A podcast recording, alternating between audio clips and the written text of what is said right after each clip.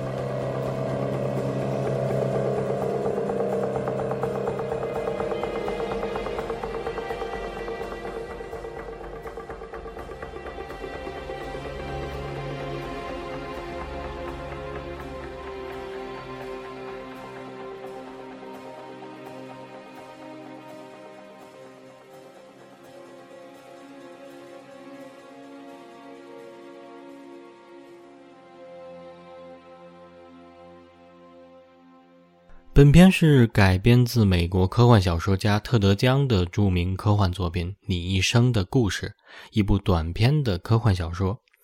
特德·江1967年出生于美国纽约市杰弗逊镇，毕业于布朗大学的计算机科学系。他的作品不多，且都是短篇或中篇。尽管如此，他在美国科幻界却享有很高的声誉。各种原因很简单，他的作品虽少，却几乎偏偏称得上精品。八篇小说让他捧回了包括雨果奖、星云奖、斯特金奖、坎贝尔奖在内的所有科幻大奖的奖杯。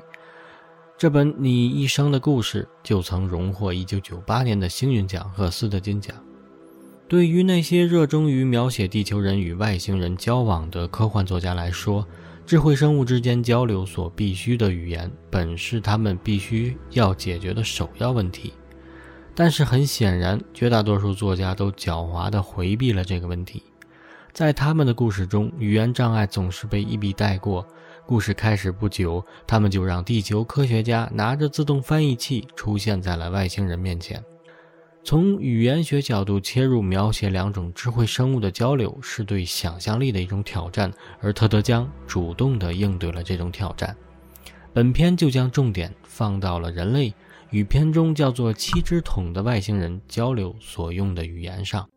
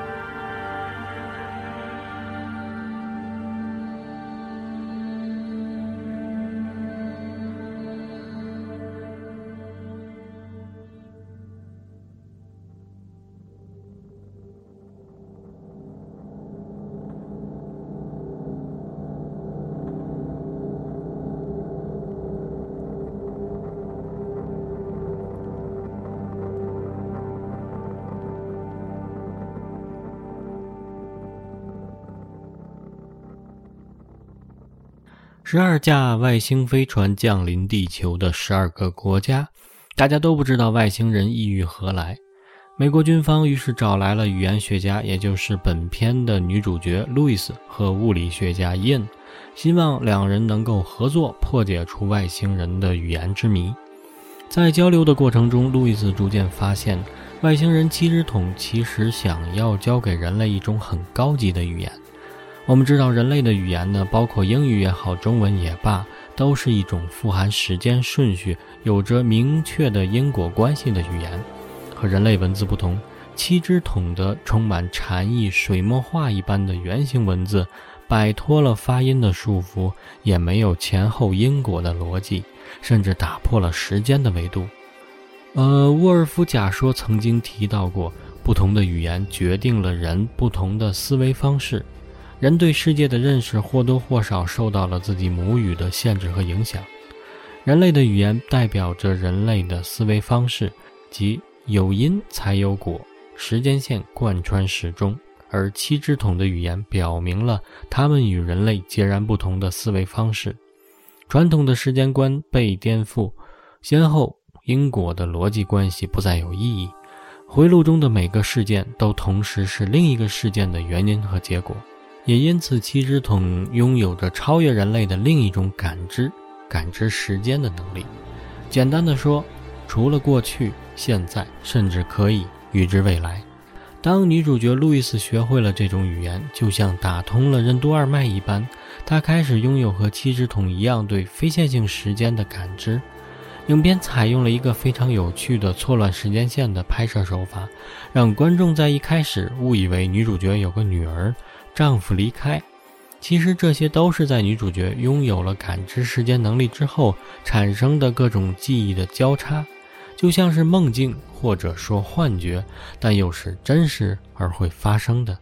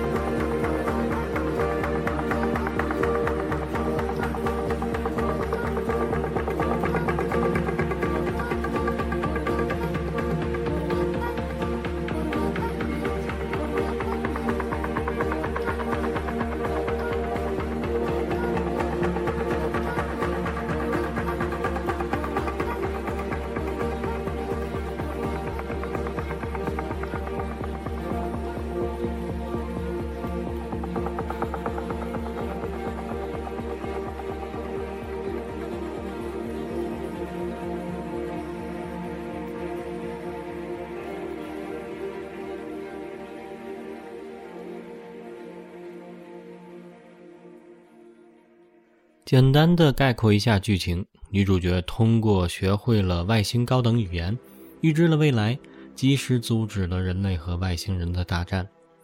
而我所感兴趣的影片情节是，当女主角预知到未来，得知自己将要和男主角结婚，将会有一个漂亮的女儿，会为她取名叫做汉娜，甚至和女儿未来生活中的点点滴滴都在眼前快速的闪回。而她也知道，女儿最终会在二十五岁因为绝症而离开人世，丈夫会在女儿离开人世之前离开自己。在知道了这所有的一切之后，路易斯没有选择逃避或者改变，而是依然按照命运的安排继续向前走。如果换作是我，我会怎么做呢？这的确很难选择。难得的是，女主角路易斯选择勇敢地面对。路易斯在刹那间看清了自己的一生。他知道自己会和伊恩相爱，知道自己会生下汉娜，会在某一时刻决定告诉伊恩女儿将来会得绝症而死，会知道伊恩接受不了这个事实选择离开，会知道自己只能默默地承受着这一切。会经历着和丈夫的短暂甜蜜，和女儿的短暂幸福，也会经历着那终将失去亲人的痛苦，经历着夹杂着痛苦的幸福，和夹杂着幸福的痛苦。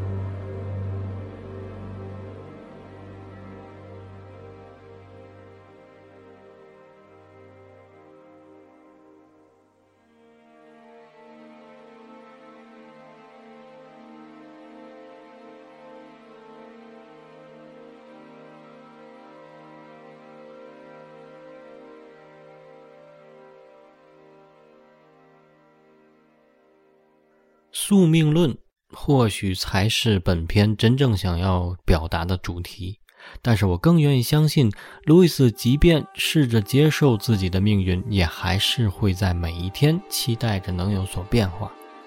我们每个人的人生也许会在冥冥之中都有所安排，但是我愿意相信，我们现在的每一个决定也都在影响着未来的走向。你现在拥有的，或许将来不再拥有。你现在还没有的，也请不要着急，他也许正在来的路上。特别喜欢女主角艾米亚当斯在片中的表演，看似平淡的外表下，却充满悲喜交加的内心。伴着片中那段《On the Natural of Daylight》的配乐，更加的令人动容，就像小说描绘的那样，那忧伤融合着诗一般的意象，最终凝聚成女主人公的感叹。